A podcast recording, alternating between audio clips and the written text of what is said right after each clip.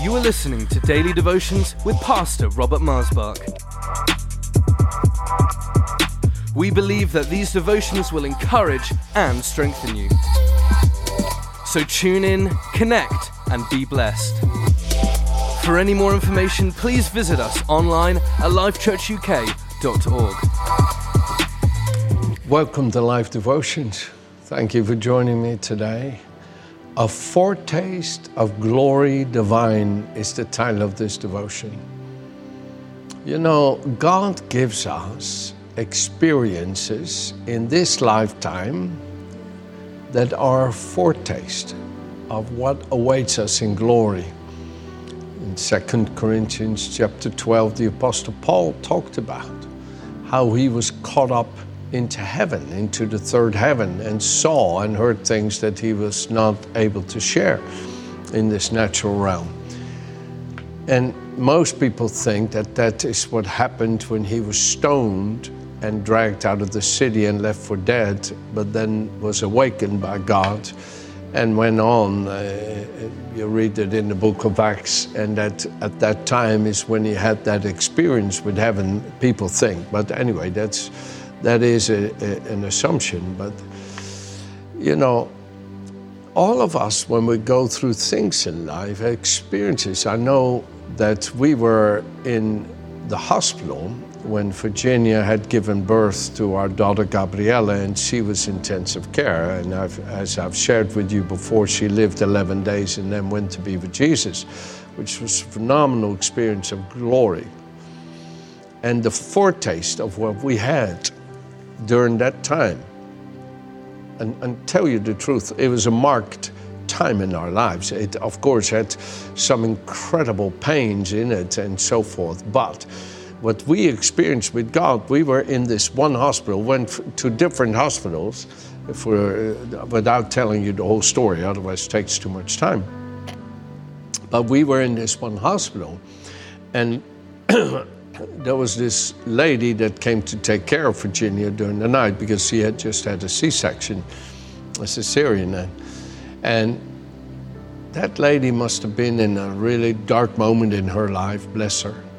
We were both so tender. We were both so full of love of God and sweet, and and I was with her nonstop, and and uh, and when that lady finished her shift in the morning at seven o'clock and left the room, and bless her, she'd worked 12 hours. I mean, I, I find it amazing that these work, people work so long. But when she left, Virginia looked at me with tears in her eyes and she said to me, Honey, it's so dark. It's so dark. I can't see anything.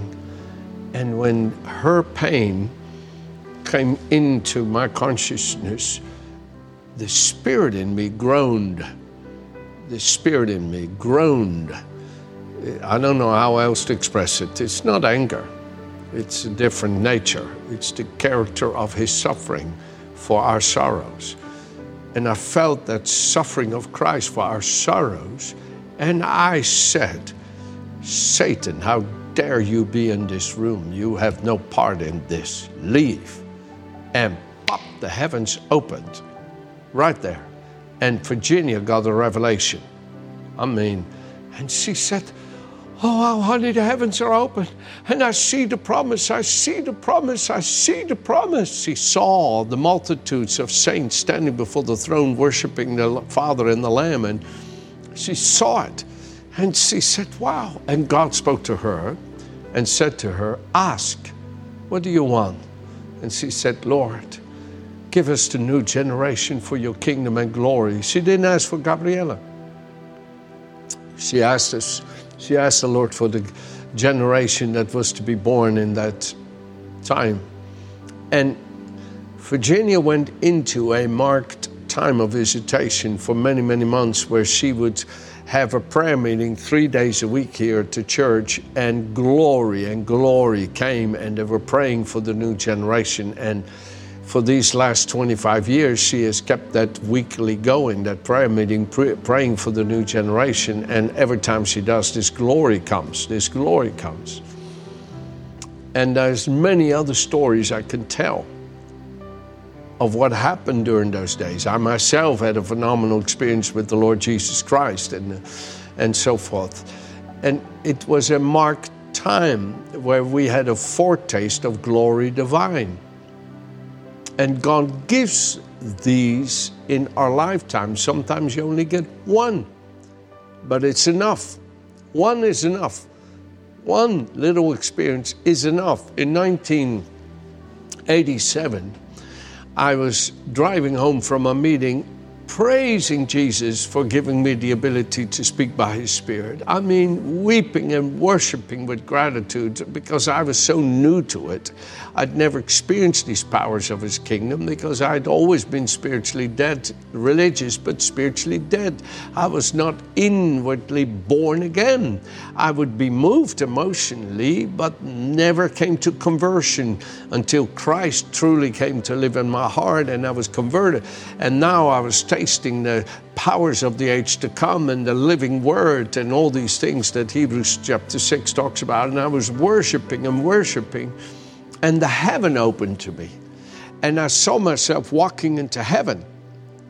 And as I was walking in heaven, the light that was coming from heaven was like wind. It was alive and it went right in me and through me. And I was just in awe and then I looked and I saw multitudes in the darkness here and multitudes in the darkness there. And I began to weep and I said, No, Jesus, no, Jesus, I don't want to go to heaven alone. And that's what called me into ministry. Now we are, how many years later? 43 years, 44 years later that I've been preaching since 1978. And, and we are a little bit down the road. And just last year, this precious, sweet friend of mine in the Lord was moved by the Holy Spirit to pray for me. He's a young man. And he said, Pastor, I was praying, and the Lord gave me these thoughts for you. And he said that he was so grateful for you that you have become an open door to the heavenly life. And for 43 years, I had not heard anything in the Spirit about that vision. And now all of a sudden, the Lord brought it back to me. I tell you, the moment He gave me that word was a moment that I was going through a real crushing and I was really wounded by some of the circumstances and broken by it. And then the Lord comes into that brokenness and reminds me and shows me what He meant by what I saw. I never understood it that I would become a door through which people could experience the truth about God, like Jesus said, I am the door. In John chapter 10, verse 9, whoever comes by me finds eternal life. And that we are to be an open door for people. Jesus said in Revelations 3, verse 20, I'm standing at the door of your life. Open to me, and I will come into you, and you will experience me, and I you, and you partake of me and all of these wonderful powers. Oh, dear friends, how the Lord wants you to understand and appreciate what it means to have a foretaste of glory divine. Now, now, what I want to really get to in this devotion is this, and I'm going to read to you here from Isaiah 40. All these things that we get to experience in this life are transitory, and I'm going to show you what I mean. They're just like a little foretaste of what awaits us. It is to remind us to keep our eyes on the author and finisher of our faith, Hebrews 12, verse 2, who looked to the joy that was set before him and endured the cross, despised the shame, and sat down at the right hand of the majesty on high. Look to him lest you become weary in your soul and faint through the circumstances of this life. You see, the Christian life and the Christian church is weak in its ability to communicate the powers of the kingdom of God when it doesn't have a heavenly vision, when it doesn't enjoy the glory that's set before it. But when the church, like the early church, had such a great joy about the joy set before them that they were able, able to endure martyrship and grew stronger less instead of weaker. And we need that in these last days. So let me read to you here. Isaiah 40, starting at verse 5. And the glory, majesty, and splendor of the Lord shall be revealed, and all flesh shall see it together, for the mouth of the Lord has spoken it. A voice says, Cry, prophesy. And I said, What shall I cry? The voice answered, Proclaim, all flesh is as frail as grass, and all that makes it attractive its kindness, its goodwill, its mercy from God, its glory and comeliness, however good, is transitory, like the flower of the field. The grass withers, the flower fades, when the breath of the Lord blows upon it. Surely all people are like grass. The grass withers, the flower fades, but the word of our God will stand forever. And it is so important because the world, in its deception, gives you that utopia mindset. When I become rich, when I achieve this, when, and, and you can have that kind of mindset that you think that you, your utopia is down here, but you see that is deception.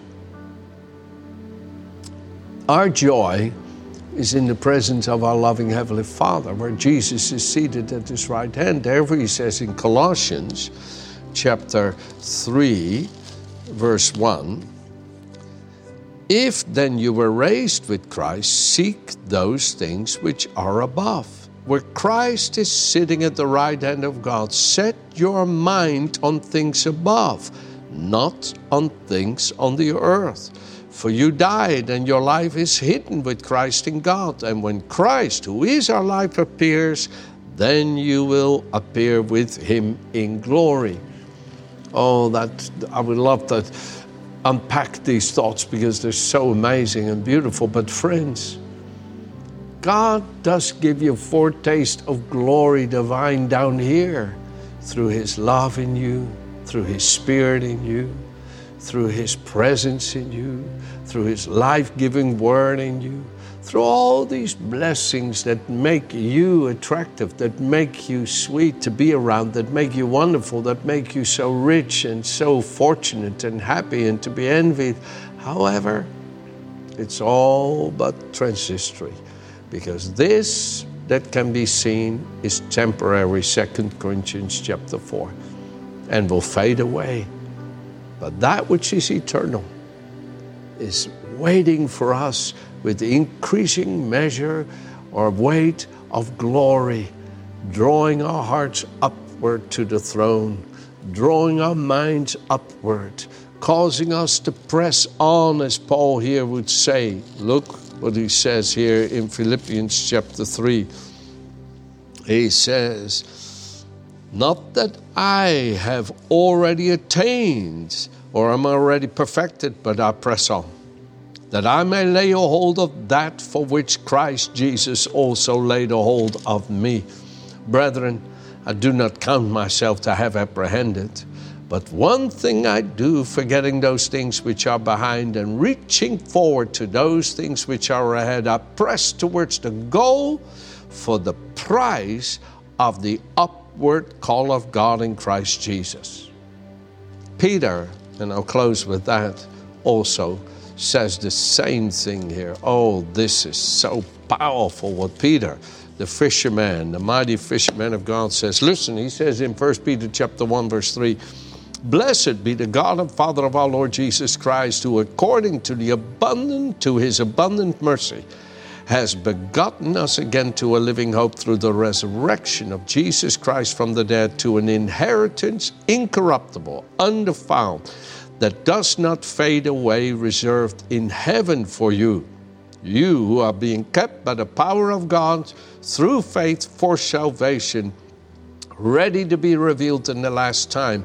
And in this you greatly rejoice, though now for a little while, if need be, you have been grieved by various trials, that the genuineness of your faith, being much more precious than gold that perishes, though it is tested by fire, may be found to the praise. Your faith may be found to the praise, honor, and glory at the revelation of Jesus, whom having not seen you love, though now you do not see him, you believe. You rejoice with joy inexpressible, full of glory, receiving the end of your faith, the salvation of your souls. Peter was a man who had some amazing uh, foretaste of glory divine. When he, in Matthew 13 and in Luke 9, it speaks about when he was together with John and James on the Mount of Transfiguration and saw the glory of God in Jesus, his face shining with the glory of God. And he had this phenomenal experience, which was a foretaste of glory divine. But he gladly laid off this earthly life when his task was complete and entered into his reward of that for which he had a foretaste. That foretaste is like somebody giving you a little taste of something and you get thirsty for it, hungry for it, and you say, I can't wait until I can have what I've tasted. It is so delightful. It's so glorious. It's so wonderful. I can't wait. You see why we get a foretaste of glory divine? So that our hearts are set on the reward and we look towards the Lord and know that what He has awaiting for us will all be ours in that day when He receives us to Himself. Amen. Have a good day.